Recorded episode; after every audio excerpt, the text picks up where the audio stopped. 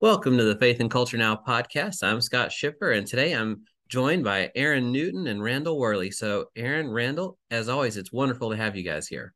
Yeah, Great it's good to be here. here.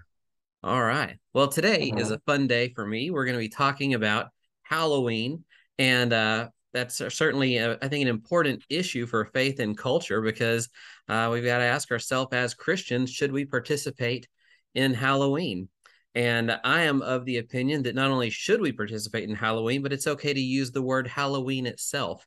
Um, there's a lot of churches and a lot of people that uh, who are Christians who are afraid to use the word Halloween. Uh, I saw a video the other day of a person who said he chooses for his family not to participate, which is perfectly fine. If anyone doesn't want to participate, I'm good with that, especially if the Holy Spirit convicts them not to, you know, participate.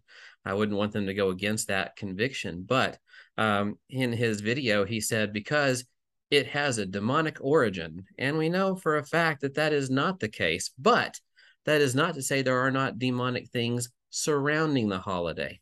Mm-hmm. And so uh, I'm just going to sort of open it up as we begin here uh, and just say, uh, you know, uh, Erin, uh, Randall, do either of you guys have any maybe Halloween experiences that you want to share that uh, would be fun as we get the conversation going?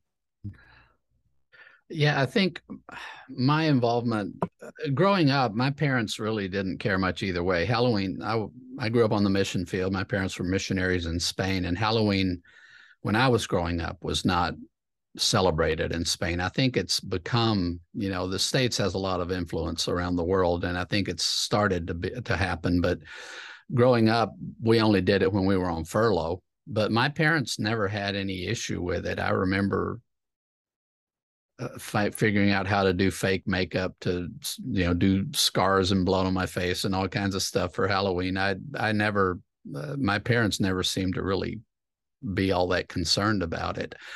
Uh, but I, my experience has been more on on the pastor's side, being here now as an adult, and uh, being pastoring churches. The church I'm at right now, they had fall festivals. Uh, they were very much did not want to use the word Halloween anywhere, uh, and um, I haven't. I don't. I don't think I've made a huge issue about it. I mean, I, I, I try not to offend everybody just for no good reason. But I honestly have always thought of Halloween as a great outreach opportunity. I mean, there are so many people who will come to the church building uh, if we take advantage of the holiday. Uh, um, it's not really, nobody gets it off, but I mean, the celebration um, if we take advantage of it and and plan something that will be attractive to the community, you can actually draw in people who have never heard uh, the gospel and really need to hear it.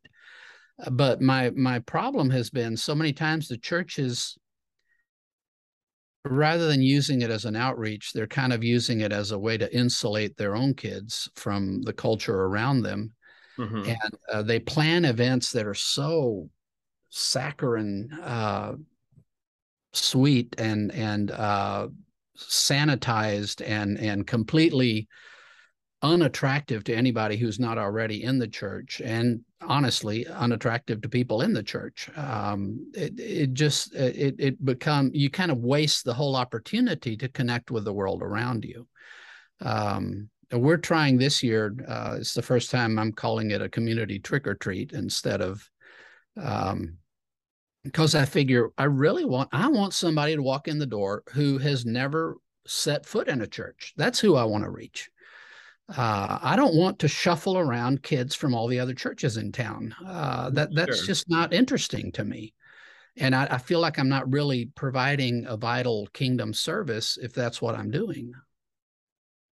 I think those are some really good thoughts. You know, um, uh, is as churches, you know, offer these events, uh, I think it's great for kids to be able to come. It's a safe place. You know, people, parents have ease of mind knowing that the candy that their kids are getting should be safe and edible. Um, but uh, you know, if if you're not really reaching out to the community and helping those who are unchurched or who are you know in the poor neighborhoods around the church or whatever else, then yeah, it's kind of like, well, how much good are we really doing here? That we're never called to isolate ourselves from the world. we're to go into the world and share God's kingdom with the world. And so participating in these events is a great way to uh, build a bridge to God's kingdom with people who have no relationship with the Lord. Yeah. Yeah. Erin, what about you? Oh, I love Halloween. I'm not even gonna play it down. Um, yes, as a kid, my parents were not against it, um, which was great because I'm not an actress kind of person, so theater was not my world, but I loved the idea of dressing in a costume. So you only had like the one the one day a year you can be a little bit weird and it's generally accepted in the world. So I loved it. For me, it always kind of started as like a creative outlet. Like what could you dream up and create and and put on a costume and and have fun. Um and so we I have four kids and so we definitely have brought that to our kids of just like you know, shoot for the moon on ideas and I'll try to create a costume that attains whatever goal. And and so uh, we have always gone trick or treating as kids um as you know even as adults my husband and I still dress up just to kind of have that fun aspect to it um when I lived in Massachusetts I lived in Massachusetts for a year when I was a kid and that was a little bit of a different experience um kind of realizing that Texas trick or treating kind of had its own way. I mean, it was pretty typical. Like, um, you know, you go to the house, you get candy. Flavor of everything. Yes. Yeah. so when I lived in Massachusetts, there were multiple houses that you would knock on the door, say trick or actually, you didn't say trick or treat. They would ask you if you wanted a trick or if you wanted a treat. And oh, so wow. they had houses. This is like a very old uh, neighborhood, old, old houses. And they would be like already decked out as haunted houses. And so you could say trick and they would let you into their haunted house. Oh, which looking goodness. back, I'm like, perhaps going into a stranger's house was not the safest idea. But this was like a different kind of world and community where I lived. And and so I am definitely pro Halloween from a personal aspect and I love candy. So this is like the ultimate um holiday for me. But um from like the christian standpoint so i didn't become a believer until junior high. So i was already well ingrained in halloween by then. Um but it was a little bit harder because i came from a church that that they did remove halloween so it was kind of fall festival. Mm-hmm. um it was an event geared for church members so it wasn't even particularly an outreach. I think they may have had that in mind, but it wasn't advertised um, as an outreach event. And uh, I will say this church I, I no longer attend, but they did wise up and later on move to an outreach idea and they called it um, hamburgers and Halloweenies. And so houses in neighborhoods would host hamburgers and hot dog grilling like oh. earlier in the day and tell all the neighbors. And so people could go get free dinner as they're walking around. And that I think they got right really yeah. well. Um yeah, that's great. It was really creative. So it was so I have never been against Halloween. Um, but as a parent, I do have a little more reservations on um, letting my kids obviously roam alone. That's just kind of a safety concern. But the costumes, this is where I would probably get in on. I have more issues with my kids wanting to be something violent or you mm. know the the sexualization of a lot of girls costumes yeah uh, is kind of an issue there but as a whole I love it. And I've already eaten through one bag of Halloween candy. So I'm going to have to go buy more. it's never going to make it, but I love it. Yeah, my wife uh, got Halloween candy the other day to give out to people in the neighborhood, and she put a note on it for me specifically that said, "This is for trick or treating. Stay out." but uh, I guess she thinks that I'm the one that's going to open the bag. But I know if I open the bag, what'll happen is there are four other people in the house who have small hands that will go by and take things out of the bag. But if the bag's not open, they know mom and dad will ask who opened the bag so they don't right they don't touch it till it gets opened but um uh, yeah so I, I think that that's a valid point about the costumes or kind of costumes. Uh, you know, I'm obviously, uh, you know, we let our kids dress up. I don't dress up that often anymore because I'm just a tired, worn out dad. But, um, uh, but I do go around the neighborhood with the kids, and uh, I'll let our older girls go without me. I'm good with that. They're uh, teenagers at this point, so that's not a problem for me. Uh, but our younger ones, you know, uh, who are six and nine, uh, you know, I feel like they still need the adult supervision. Um, last Halloween, uh, each of our girls had friends in the neighborhood that wanted to go trick or treating. I think by the end of it, I was walking around the neighborhood with about seven or eight uh, girls, you know, trying to keep track of all of them, you know, from house to house. And mm-hmm. um, uh, with regard to the different kinds of costumes, you know, it it is a concern. You don't want to have your kids dressing up in something that undermines your values. And uh, I don't really want my kids dressing up in a way that glorifies the demonic. And right. so um, I, we haven't really had too many issues in our house with that, but there's a few times where we said, you can't actually be that.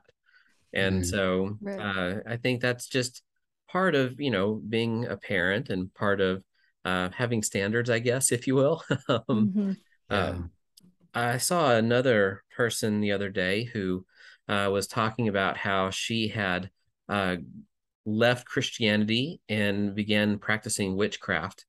And when she got out of witchcraft, um, she went back to Christianity, realized, you know, what she had done was wrong and uh, not obviously what the Lord was, uh, you know, wanting her to do with her life. And so she went back into Christianity. And now she says she has a hard time with Halloween because she likes a lot of the more innocent things and she likes a lot of the you know American culture things of Halloween but that she has a hard time separating that from the cultic practices she would do um, yeah. you know I think there are things that Christians should not do period whether it's Halloween or not um, right. Um, you know, I tell my girls, you know, you're not allowed to play with Ouija boards. You know, um, you don't do things that are cultic in nature. And mm-hmm. so, you know, Christians shouldn't be going to the neighborhood seance at Halloween um, mm-hmm. if there is a neighborhood seance, although yeah. the neighborhoods there's not going to be one, right? So, uh, so there are things that we as Christians don't do. But the word Halloween itself, for anyone listening that doesn't know, uh, simply means the eve of All Saints' Day. And All Saints' Day is November 1st. All Souls' Day is November 2nd. And these are both Catholic holidays where they essentially commemorate the lives of Christian saints who many of them were martyrs, you know, throughout church history.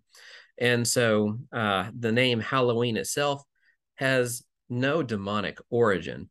Um, and there's a, um, if you will, there's a tradition uh, in uh, Ireland uh, called Samhain. And Samhain simply means summer's end. And in the ancient world, Ireland ce- celebrated New Year's Day on November 1st. And so, as Catholicism moved into Ireland, uh, these two holidays sort of became conflated together. And then, of course, as Halloween, uh, well, as Catholicism uh, then, you know, spread through Europe, other ideas from Samhain got brought into Europe proper. And then by the time you get people coming into America, they're bringing some of these traditions with them as well. Uh, I find it interesting that the tradition of trick or treating originally started on November 2nd, and it was people going around asking for food who were poor and being given bread, typically with a cross on it, uh, to symbolize Christ's sacrifice for us and then his call to give to the poor. And uh, you know of course now it's all for children and it's all for candy. And uh, you know even in a lot of trick-or-treating neighborhoods now uh, you don't really find a lot of people doing tricks anymore. It's um, uh, primarily just hey uh, i want some candy you know um, so so i think that there's a lot more innocence there than what some people want to attribute to the holiday but uh, at the same time, part of those Irish traditions, part of the ancient Roman culture's traditions, had to do with commemorating the dead uh, on Halloween. And, you know, it's one thing to, you know, think about the people you've lost in the previous year and to take some time to mourn for them and to uh, you know, think about how life has changed and other things of that nature. That's all good. But when it starts getting into, let's see if we can communicate with the dead, uh, or we should be worshiping the dead, you know, that kind of stuff. That's that's very negative. The idea that Halloween is based on the celebration of the god of the dead, however, was a rumor that started in England in the 1700s. And so before the 1700s, that was actually not the case. But again, you know, we're 200 years plus removed from that now. And so now it's sort of common knowledge, even though it's false knowledge, that uh, there's demonic origins to the to the holiday. Hmm. That's interesting. I um I didn't know the full history, and I had watched your videos on TikTok about that. I mean, I knew the association with All Hallows Eve and and All Saints Day. Um and I think I think it's interesting because um it'd be nice to see more like how did we get to this point? Like where did Christianity or maybe Christian culture start to you know turn its back on this as demonic? You know, was it really a overriding demonic feeling about the holiday or was it just fear driving kind of a false narrative about it and um, when we were talking about doing this podcast it did make me think of stranger things um, and the most recent season you know really highlighted that fear of the mm-hmm. community mm-hmm. um, against specifically this is you know dungeons and dragons and the club that plays that game and and I think there's a scene where Eddie Munson, one of the characters, is reading a Newsweek article about the dangers of the satanic, you know, influence of Dungeons yeah. and Dragons. And you know, I'm thinking about what we're going to dress up as for Halloween. And I'm like, oh, we should totally do a Stranger's Thing, you know, theme. And then at the same time, I'm like, but is is this okay? I mean, like the whole show is talking about the dangers of that demonic influence um and it just makes me think about like is it like where is the level? Like where do you draw that line in enjoying the innocence of it like the dressing up the creativity the fun part of it? And what really is kind of like poor choices like ouija boards or you know and even then i probably am more on the fence of like ah it's just the board games not real anyways. Um in your opinions like where would you like what is the role of a person in those those spheres? Like can it passively effective affect you? Do you have to have an active part in this? I don't know. Mm. i don't hopefully that makes sense to you but yeah. tell me what you think. It it does make sense. I think before answering that i want to bring up something else you had shared before we were coming together to record this podcast and it's about the mom in north texas who's been warning everybody against watching hocus pocus 2 now mm disclaimer i have not seen hocus pocus 1 or 2 i don't uh, think i'm the right demographic too bad. so you know um, it just hadn't really appealed to me i guess but um, maybe i'll check it out. Uh, but uh, you know one of the things she says in her interview with the, the local news is that you know you don't know what's coming through that tv and uh, right. she talked about them doing spells. Well you know uh, first and foremost, you know, if if you have the Holy Spirit, um, I believe theologically that you cannot be possessed by a demon. Uh, mm. And I believe that you have the spirit living in you, and he's considered a seal. And, uh, you know, that's like a king seals a letter, right, with wax to say, like, this is official. You know, when the Holy Spirit is living in you, uh, he um, convicts your heart of both sinful things and good things, right? He convicts you of righteousness. And so I would never tell someone to ignore the convictions of the Holy Spirit. I will say that his convictions should never contradict scripture uh, mm. because God is unified in all of his thoughts, deeds, and actions.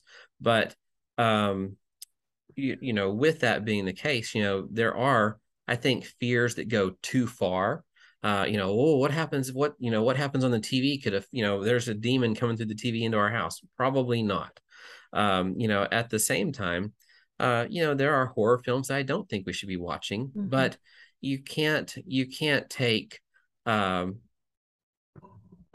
I, I'm trying to think how to say this. You can't take out of um you know horror the idea of man's fallenness right and so monster films typically highlight uh, our own sinful nature and sinful desires. And it's understanding our fallenness and our brokenness that re- that uh, sort of pushes us to the understanding that we need salvation that there's got to be more than this. Um, i don't think that there's anything wrong with dungeons and dragons right? Uh, as far as actually playing it. In fact randall you can probably speak to that much much more clearly than i can. Uh, but um, you know when it comes to shows um, I, I think there's a difference between watching a show that glorifies the evil and a show that reveals the evil. You know, in in movies where good wins out in the end, I think that's a wonderful thing. Um, when it glorifies evil and you're rooting for the evil, and evil wins in the end, there's there's something that you think as a Christian, maybe I shouldn't be really enjoying this so much. Yeah. But Randall, I'll turn it over to you. yeah. to say. I, I think it's it's a it's a really interesting question. I think as Christians, we we, we try to try to honor God in all of this and figure out what we need to be doing.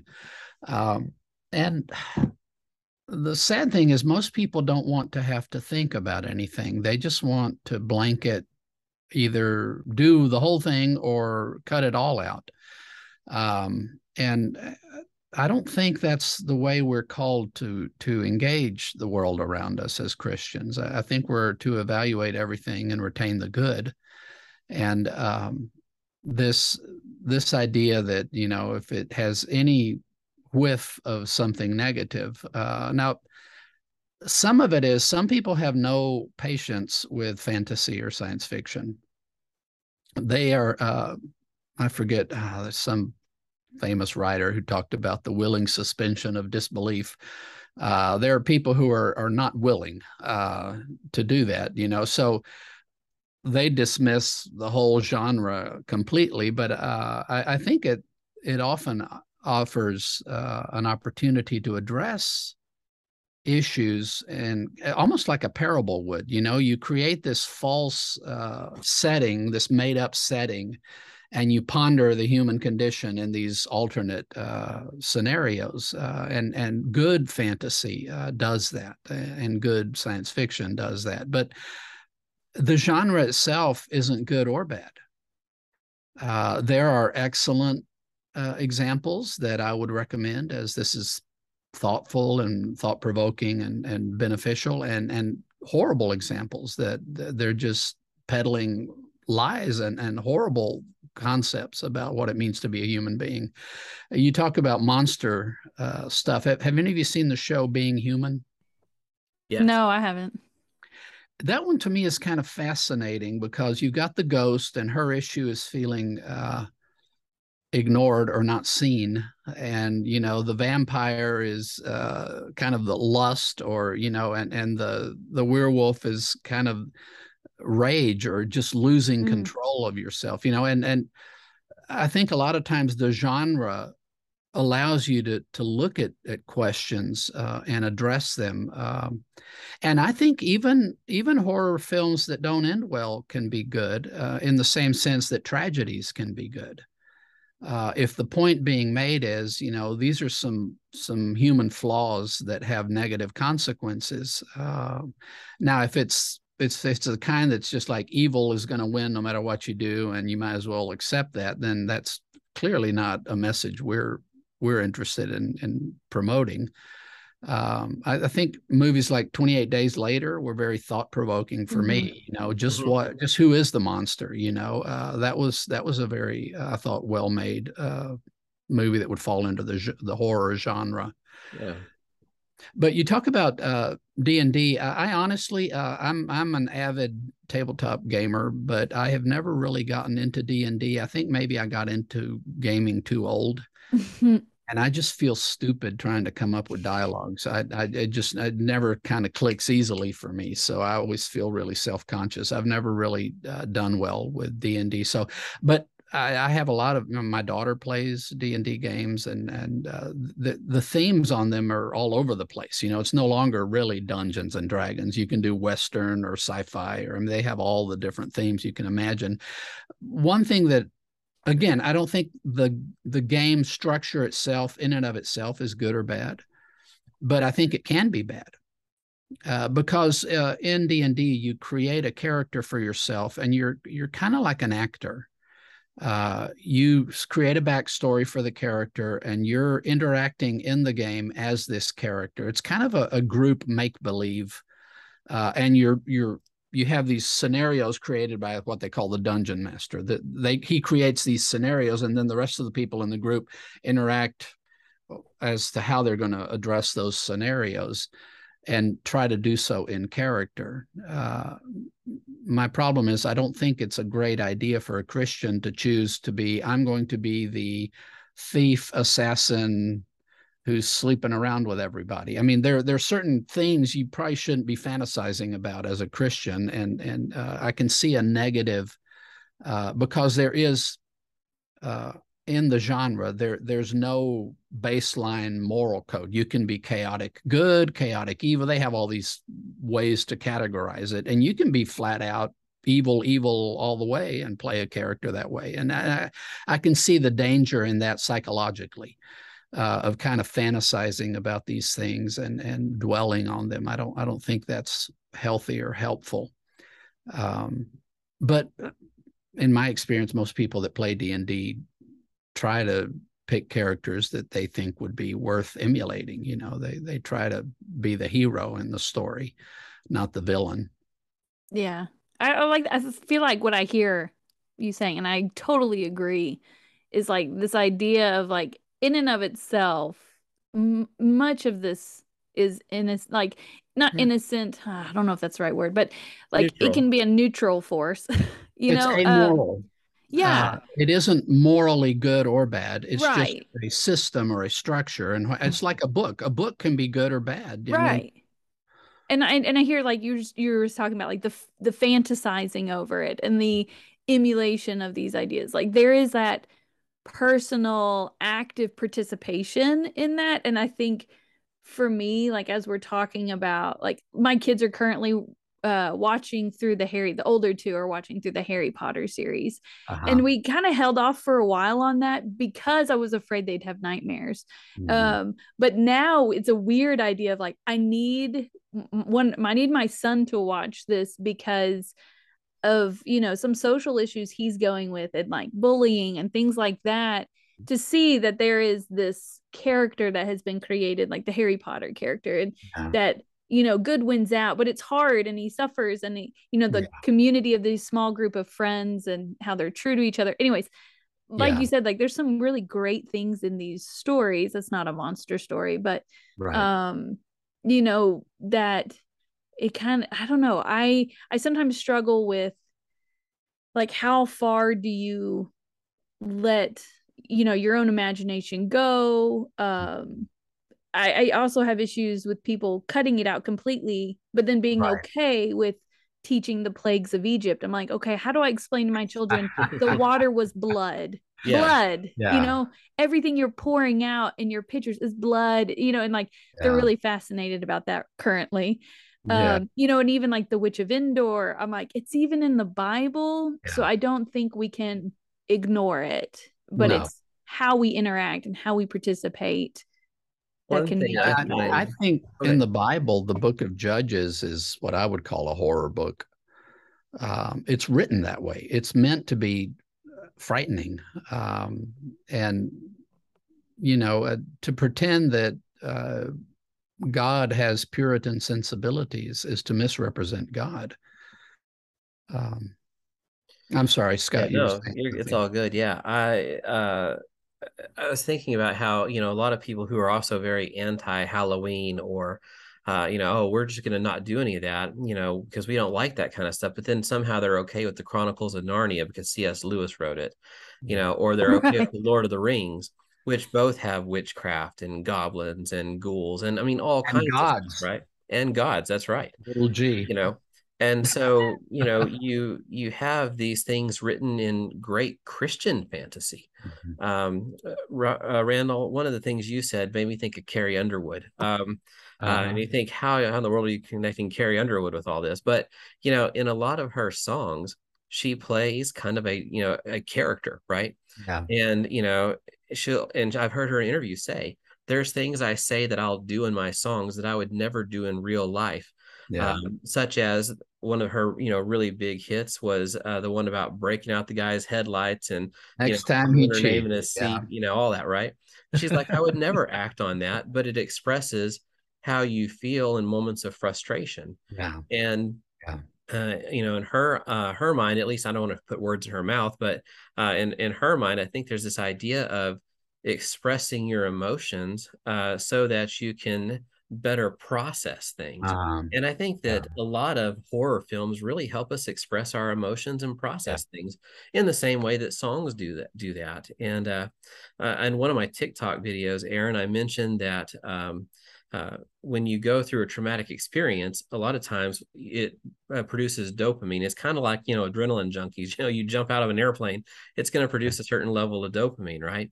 And in the same way, when you go through something scary but unscathed, unharmed, uh, you get that same dopamine type hit and it makes you feel good. But when you go through that with your friends, so when you and your friends go to a haunted house, it actually helps you draw closer together as friends. Uh-huh. Mm. Uh, and the same is true if you go to a scary movie. Um, it's not that um, you know all scary movies are equal or good. I think as Christians we should always be thinking, you know, well, is this film worth seeing in the first place? You know, um, I mentioned a haunted house here. I want to bring up something else, and that is the idea of Christian judgment houses or hell houses. Um, I think they call them judgment houses more often now than they used to call them hell houses all the time. But it's this idea that uh, you go into this Christianized haunted house where all these lost people, non Christians, you know, you see like their lives just unravel and it's just horrible and they all end up in hell. And it's sort of meant to scare you into a relationship with Jesus to essentially avoid going to hell. And I think it misses out on two main points. The first is you don't become a Christian to avoid hell. You become a Christian to develop a relationship with the God who created the universe and who cares deeply about you.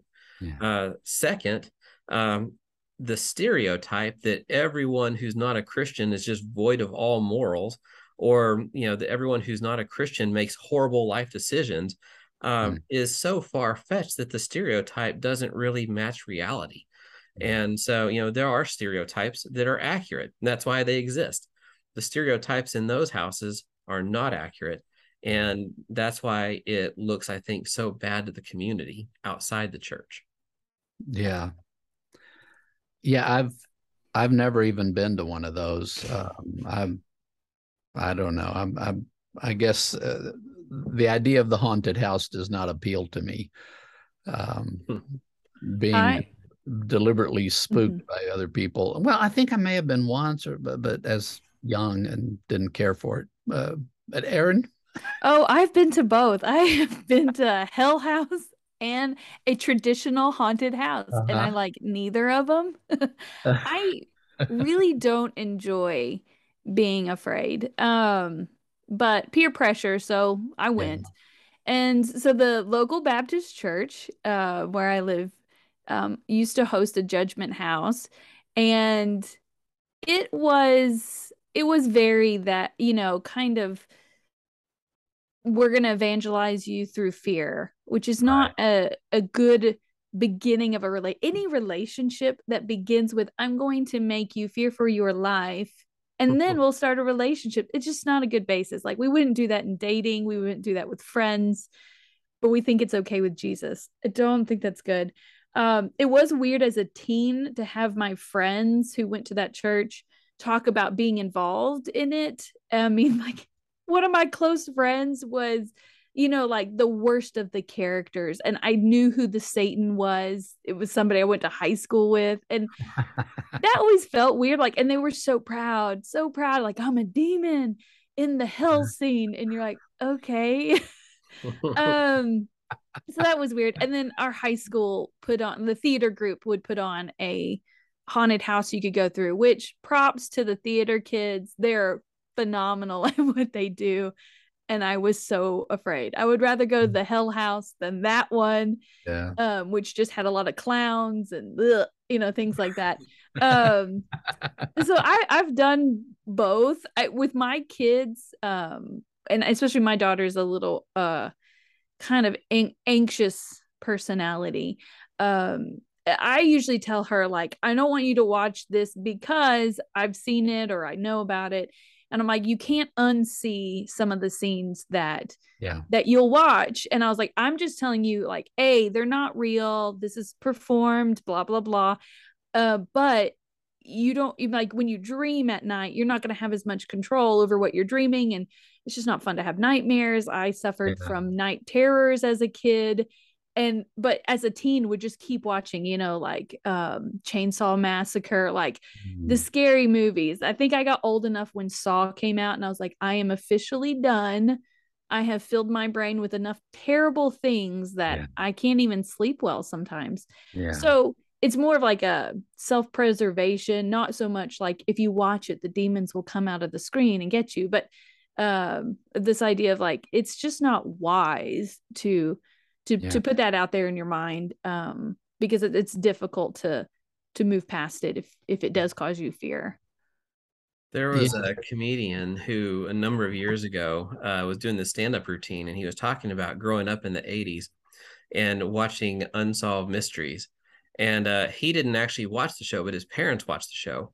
And one night he was walking through the living room and they were watching Unsolved Mysteries. And there was a person asleep in a bed, and there was a guy standing beside the bed with a knife. And the person had their feet out from under the covers. And then he walked out of the room. That's all he saw. He doesn't know what was going on, what happened, or anything. And he said, To this day, I cannot sleep with my feet outside the covers because I'm afraid somebody's going to be in the room to pull me out of the bed um, it's this idea that uh, you're right. Once you see something, yeah. you can't really unsee it. And so, yeah.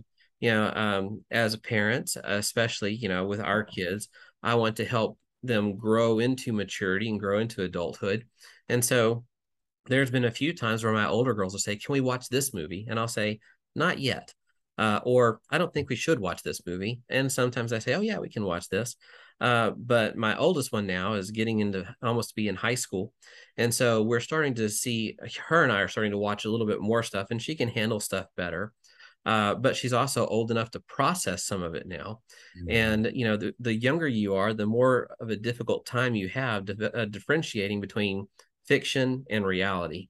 And so when you do start watching really scary things too early, I think it really does um, you know leave a very negative impression so it's certainly good to to know what you can handle and to as a parent be aware of where your kids are at developmentally and to know what they can handle and i mean as a parent you should always know what your kids are watching and reading and that kind of stuff not because you want to be just the morality police with them but because you want to guide them into responsible adulthood mm-hmm. and uh, when you know what they're watching you can have conversations with them about it uh, and as you have conversations you can talk about the choices the characters are making or the spiritual themes or the uh, philosophical themes you might not use the word philosophy with a young kid but the philosophical themes you know in a cartoon or whatever else so yeah yeah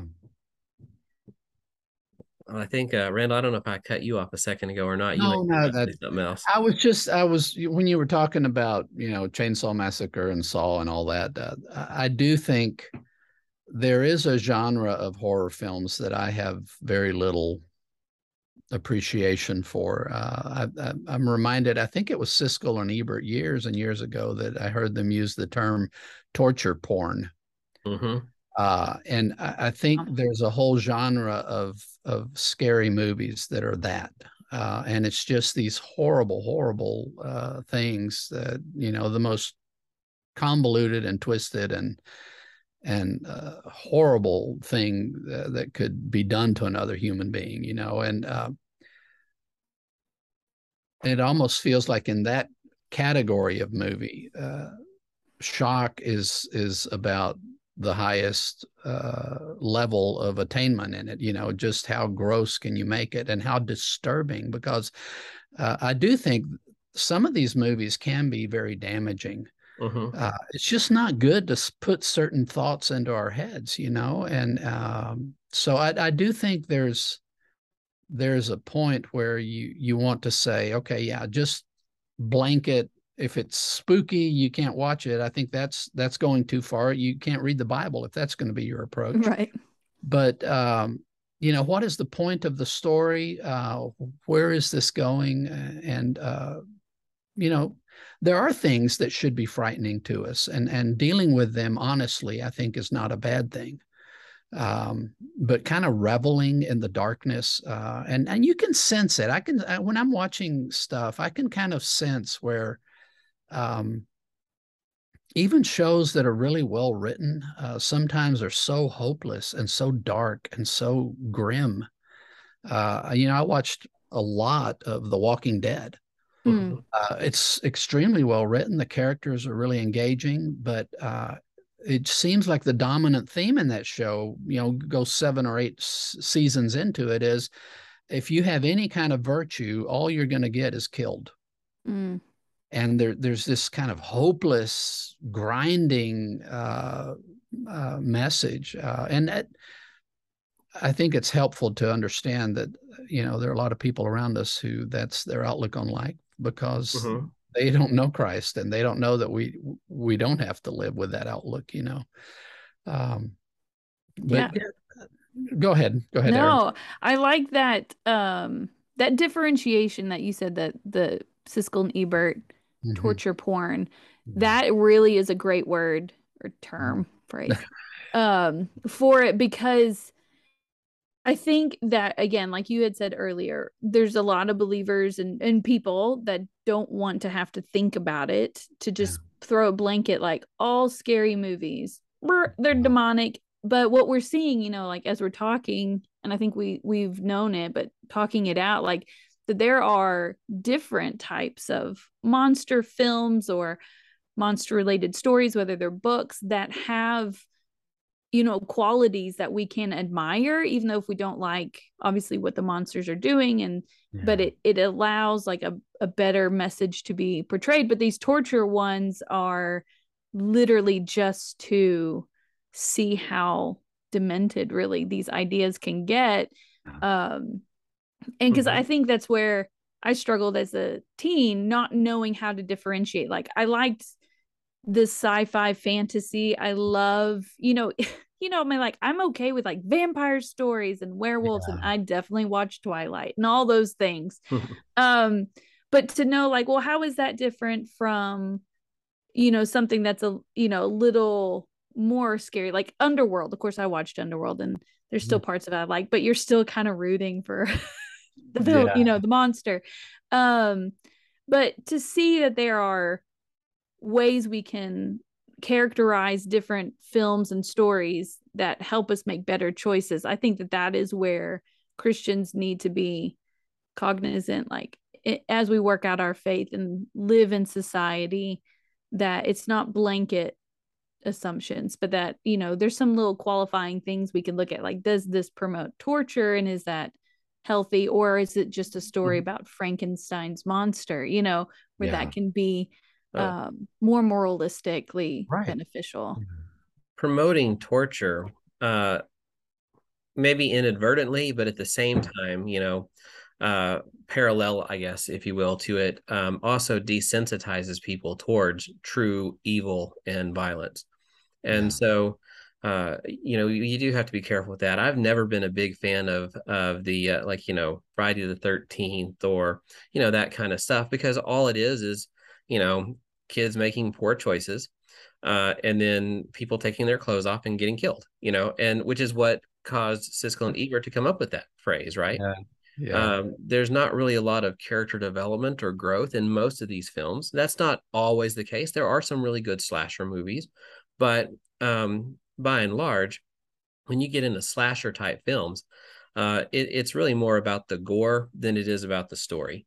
Yeah. Um, so yeah, for me, with even scary movies, you know, I want there to be a good story. I want you to tell me something and teach me something. You know, I want to be able to reflect on the characters and their choices and apply that to my life or to people I'm having conversations with about it so that we can, you know, learn and become better from it.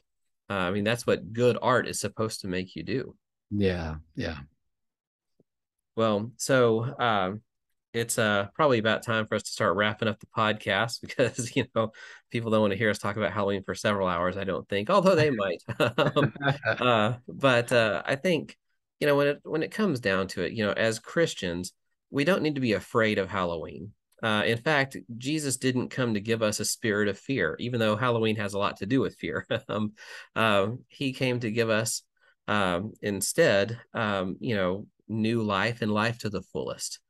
And you know, when we have the Holy Spirit living in us, I think we should always be attuned to His convictions, and we should follow those convictions. Um, and you know, a great way to know whether or not you're following those convictions is to also, you know, check whether those convictions are in line with Scripture. Check with other believers to see if they've come under similar convictions. Some people are going to be convicted not to participate in Halloween at all, and I think that's okay. Uh, at the same time, uh, a lot of people are going to be con- not convicted to not participate in Halloween, uh, and then some may even be convicted to participate in it. Mm-hmm. Um, you know, we always try to put out a blue pumpkin in front of our house. And so when kids in our neighborhood come by with allergies, they know we have stuff at our house that's not going to contain nuts or other certain kinds of things uh-huh. that they can choose from. Uh, and which is really good because, you know, unfortunately, the kids with allergies, sometimes they go to six or eight houses and only mm. get two houses that actually have something they can have. Yeah. And so uh, we feel convicted to do that as a way to be out in our community. Um, I think it's okay to trick or treat. I think it's okay to dress up, but you want to dress up with something that's appropriate for your age and appropriate for uh, you know your values. Um, as far as watching movies goes with friends or going to haunted houses, I think it's okay to do those things. Um, but I also think we just have to use wisdom. Some of those places may not be good. Some movies are not good. Others are okay. Um, it's all about balance and it's all about making choices uh, with what you're presented with. Mm-hmm. Um, if you are going to give out Halloween treats this year, I want to encourage you to um, not just give out tracts. If you want to give out tracts with Halloween candy, that's fine, but don't let that replace the Halloween candy. That's just going to make the people in the neighborhood resent you. So, um, uh, as far as other, you know, sort of Halloween things go, um, you know, carving pumpkins. Again, you know, it's it's okay to carve pumpkins. It's fun to carve pumpkins. Uh, but you want to carve appropriate things on the pumpkins, you know, uh, things that you're okay with people in the neighborhood walking by and seeing in your pumpkin on the front porch. And so, uh, just like everything, you know, there's this idea of moderation. And, uh, you know, Paul talks about all things being admissible, but not everything being beneficial. I think that as you participate in Halloween, you just want to make sure that how, how you participate and what you do is beneficial, is beneficial to you and beneficial to those around you. Hmm. And so those are sort of my closing thoughts. Any uh, anybody else have anything they want to say? I would say uh, that uh, I, think it's important that we realize that uh, things like witchcraft or occultism, all these kinds of things, the Bible uh, has very strong warnings about them because there is a real spiritual danger involved in in meddling with these things. Um, in in our Western culture, we often dismiss all of this a lot, but uh, if you've worked with people who come from other cultures where witchcraft is a very vibrant part of the culture, uh, there's a whole lot of uh, weird things that are going on. And when they come to Christ out of these cultures, uh, they they warn very strongly about the negatives of things like, you know, like the Ouija board, you know, trying to communicate with the dead. Uh, there's a reason the Bible tells us not to do this. I think it's that you can't actually do it. That all you're doing is communicating with some kind of imposter spirit who's going to mislead you. Um, but there are definite dangers to trying to get the things from God that only God can give mm-hmm. through other means than faith. Mm-hmm. And, you know, the Bible calls you into this relationship of trust with God. That's the way it's supposed to work. All these other ways to uh, take hold of powers uh, through spells or or incantations or these kinds of things, it's very attractive because then we can cut God out of the equation. And I think there's a real spiritual downside to all of that. So I wouldn't minimize that. Mm-hmm. Uh, but all the make believe fiction stories, you know, fairy tales and all the kind of stuff that's involved around this time, I think we need to be discerning and distinguish one thing from another and, and not just blanket, try to blot everything out because de- demonic deception also happens in nonfiction. Yeah, Uh, it happens in, in all kinds of it, it doesn't have to be uh, you know, romance novels can be filled with uh, demonic deception. So Mhm. just to to think that you have this Middle Ages caricature of demons attached to it, that's the only thing to worry about. Uh, we have to evaluate everything. Yeah, very good, Randall.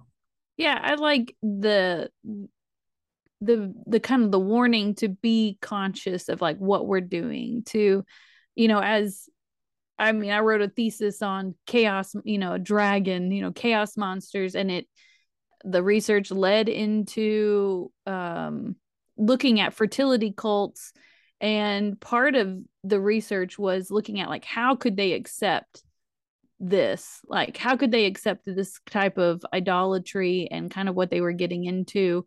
And part of the the results of looking at that and looking at um, the old testament and other texts was like because they got really apathetic they stopped thinking they stopped worrying about like oh we and and, and they let it mix kind of without being conscious of like what are we get mixing ourselves into?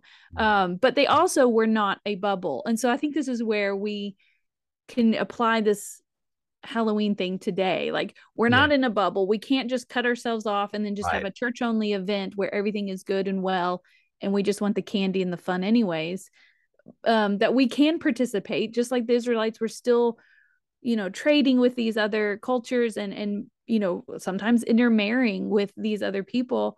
Um but we have to be conscious of like what's being brought in you know refusing to participate in some things. But you know with our freedom in Christ we can eat food offered to an idol. You know like we know from the New Testament that's okay but this is still real and we can't ignore the existence of it and think that that our ignorance will shield us from it either so it's a good Halloween's a great chance to learn wisdom and balance and discernment, but Yeah. we often don't want to do any of those. We just want it to be fed to us Yes. and not have to think. We want we we want to do it without the wisdom and discernment, just with the candy. so Yes. um, you know, I'm a big fan of Niebuhr and Niebuhr in his work on culture, and he talks about there's Christians against culture, but then there's Christians who believe that Christ wants us to transform culture. And there's also Christians who are all for culture. Um, and so the one extreme, you're against culture, no Halloween, Halloween bad, period. Then there's the other extreme, everything in Halloween is okay, everything is good also not so good. But then there's the discerning ones in the middle who say, you know what, Christ transforms culture. We can go out into this, we can participate in this. And where we have opportunity, we spread the gospel and share God's kingdom with this in mind. And Yeah. so, uh, you know, as if you're listening, thanks for your uh, time today and for listening to us. Uh, if you choose to participate in Halloween, think about how you can do so Christianly and think about how you can do so in a way that brings honor and glory to God and think about how you can do so in a way that shares his light in your community, in your neighborhood, in your city.